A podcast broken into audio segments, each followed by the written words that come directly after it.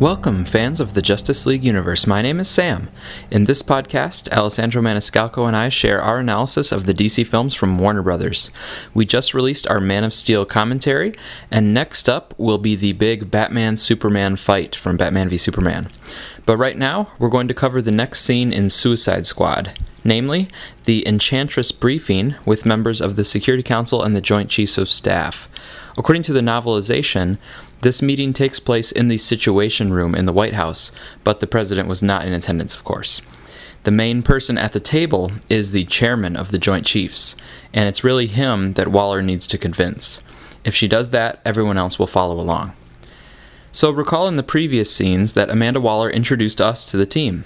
She finished with the line, "In a world of flying men and monsters, this is the only way to protect our country."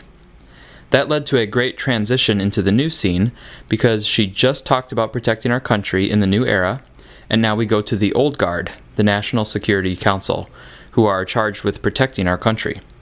Furthermore, we, the audience, just met the team, and it's a controversial bunch. Now we get to see how the military bigwigs will react to that team. We also just saw Waller boasting about her skills of persuasion, and now we get to see her in action. Can she live up to her claim that she gets people to do what she wants them to do? It's an effective framing of the scene for the audience.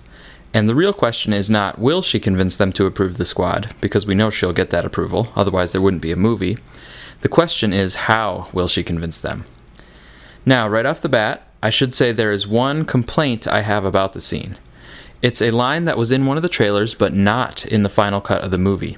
In the trailer, Tolliver says, "Gentlemen, ladies," and there's a great reaction shot from Viola Davis as Amanda Waller.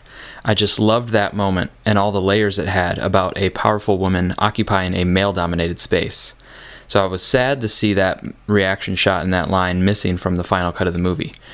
And I know other people have other moments that they saw in the trailers that were they were sad to see absent from the movie, but this was the one that was really a big loss for me. Instead, the film version of Scene ten starts with the National Security Advisor Tolliver making an, an explicit reference to Superman. What if Superman had decided to fly down, rip off the roof of the White House, and grab the President of the United States right out of the Oval Office? Who would have stopped him? This positions Suicide Squad as another great extension of the world launched by Man of Steel. In Man of Steel, we saw Clark's initial experiences on Earth and humanity's initial reactions to alien life. In B V S, we saw some very personal responses to Superman's existence, in terms of Bruce and Lex, as well as the public sentiments that came along with that. And now in Suicide Squad, we're seeing the military leader's response to the existence of metahumans. The U S military had been the top dog for decades, but now they have seen beings with powers beyond even their military capabilities. What will the military's response be?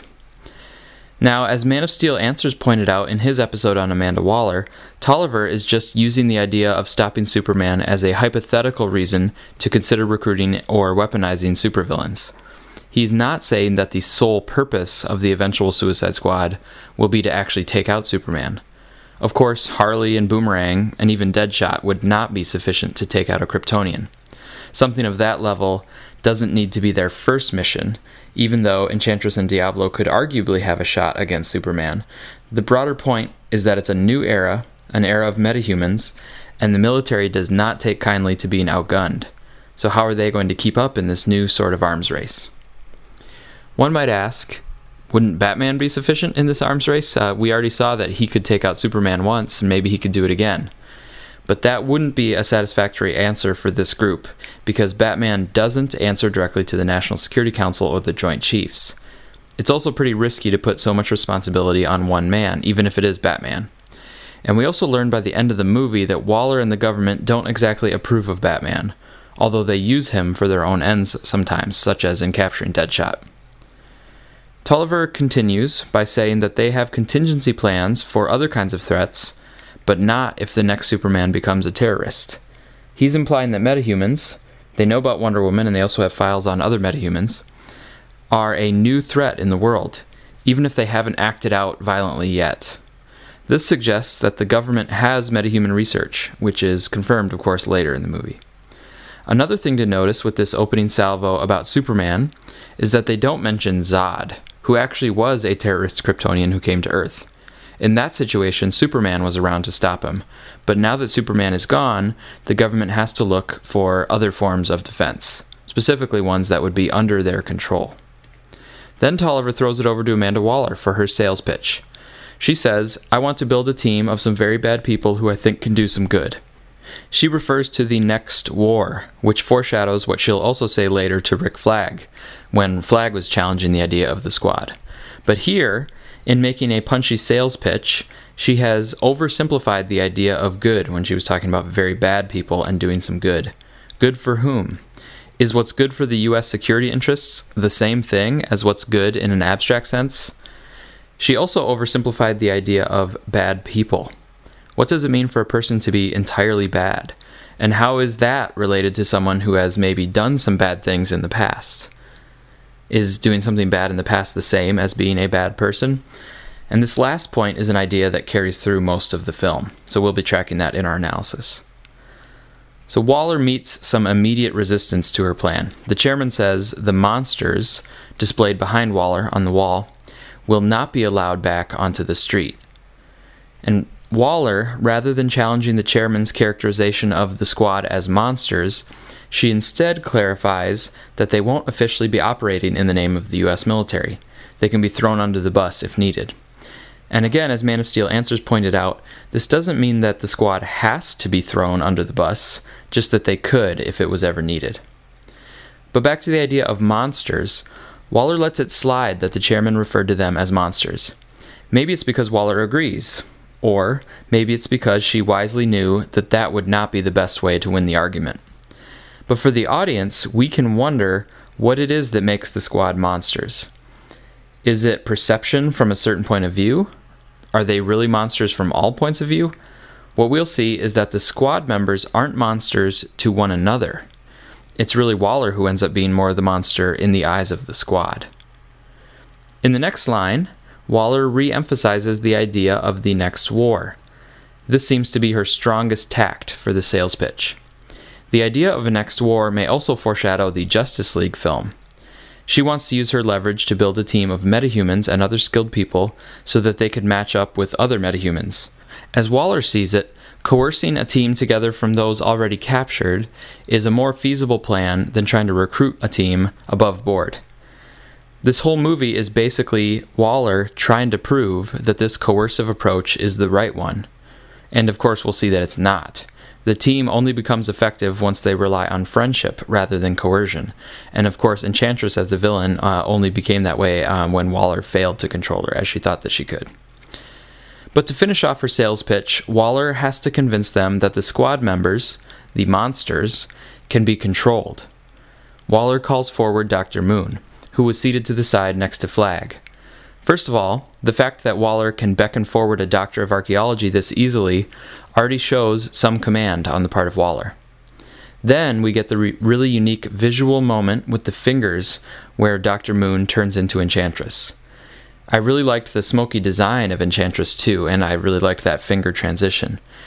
Unfortunately, in the movie overall, uh, Enchantress won't always be as cool as she was in this scene. But Waller refers to the information that they have in the file on Enchantress, and Waller says that Enchantress has walked the Earth for a very long time, and will likely be here when they're long gone. And this is some false foreshadowing, because what actually happens is that Enchantress is the one dead by the end of the movie. Waller sends Enchantress to Iran to get some classified information, and the go-get-it girl line was, to our ears, more about Waller treating Enchantress like her trained dog than it was about like a girl power line. We also see in this scene that Waller uses the heart to control Enchantress. And another important thing we learn is how changing into Enchantress drains Doctor Moon, and how Doctor Moon doesn't want to do it again. Flag is there to comfort her after the exertion, and Waller tells Flag to get Moon out of there. So Waller has control over Flag just as much as she does over Enchantress, and the Joint Chiefs and stuff can see that Waller has that control. But the main thing in the scene is the chairman's assessment of Waller's plan. He is thoroughly impressed with the Iranian files, and he goes from calling Enchantress a magic show to seeing her potential as an asset. And this display of power from Enchantress also shows that the world is not only dealing with superpowered aliens, but now they also have mysticism and magic in this universe. And we know from the history of Superman's character that Superman is just as vulnerable to magic as everyone else is. So it basically seems like a big weakness for Superman, because usually he's less vulnerable to things. Um, we won't see that play out in this movie, of course, but it is an issue that could come up in future movies in the Justice League universe. To wrap up the scene, uh, the filmmakers also fit in a funny moment with the "Don't Touch Me" bit that got a good laugh in the showing that I went to uh, opening weekend. And then the filmmakers hit us with a bit of comic book information, as the military people said they want to establish Task Force X under the Argus program. Argus is from the comics. It was introduced in the New fifty-two comics in two thousand eleven, and it started out historically as the armed revolutionaries governing under secrecy, um, before more recently, and in the current kind of comics, being run by Amanda Waller as the Advanced Research Group Uniting Superhumans. Steve Trevor has also been involved running Argus. And uh, Argus has also shown up on the T V show Arrow on the C W. But just mentioning Argus in this film opens up lots of potential future connections in the universe, especially since there was a quick mention of Argus by Lex in Batman v Superman, and we know that Doug Liman has been hired to direct a possible Justice League Dark movie, maybe called Dark Universe. In the comics, Argus attempted to control Justice League Dark, and that fed into the event known as the Trinity War. So if that Dark Universe movie happens, we might be seeing a lot more of Argus.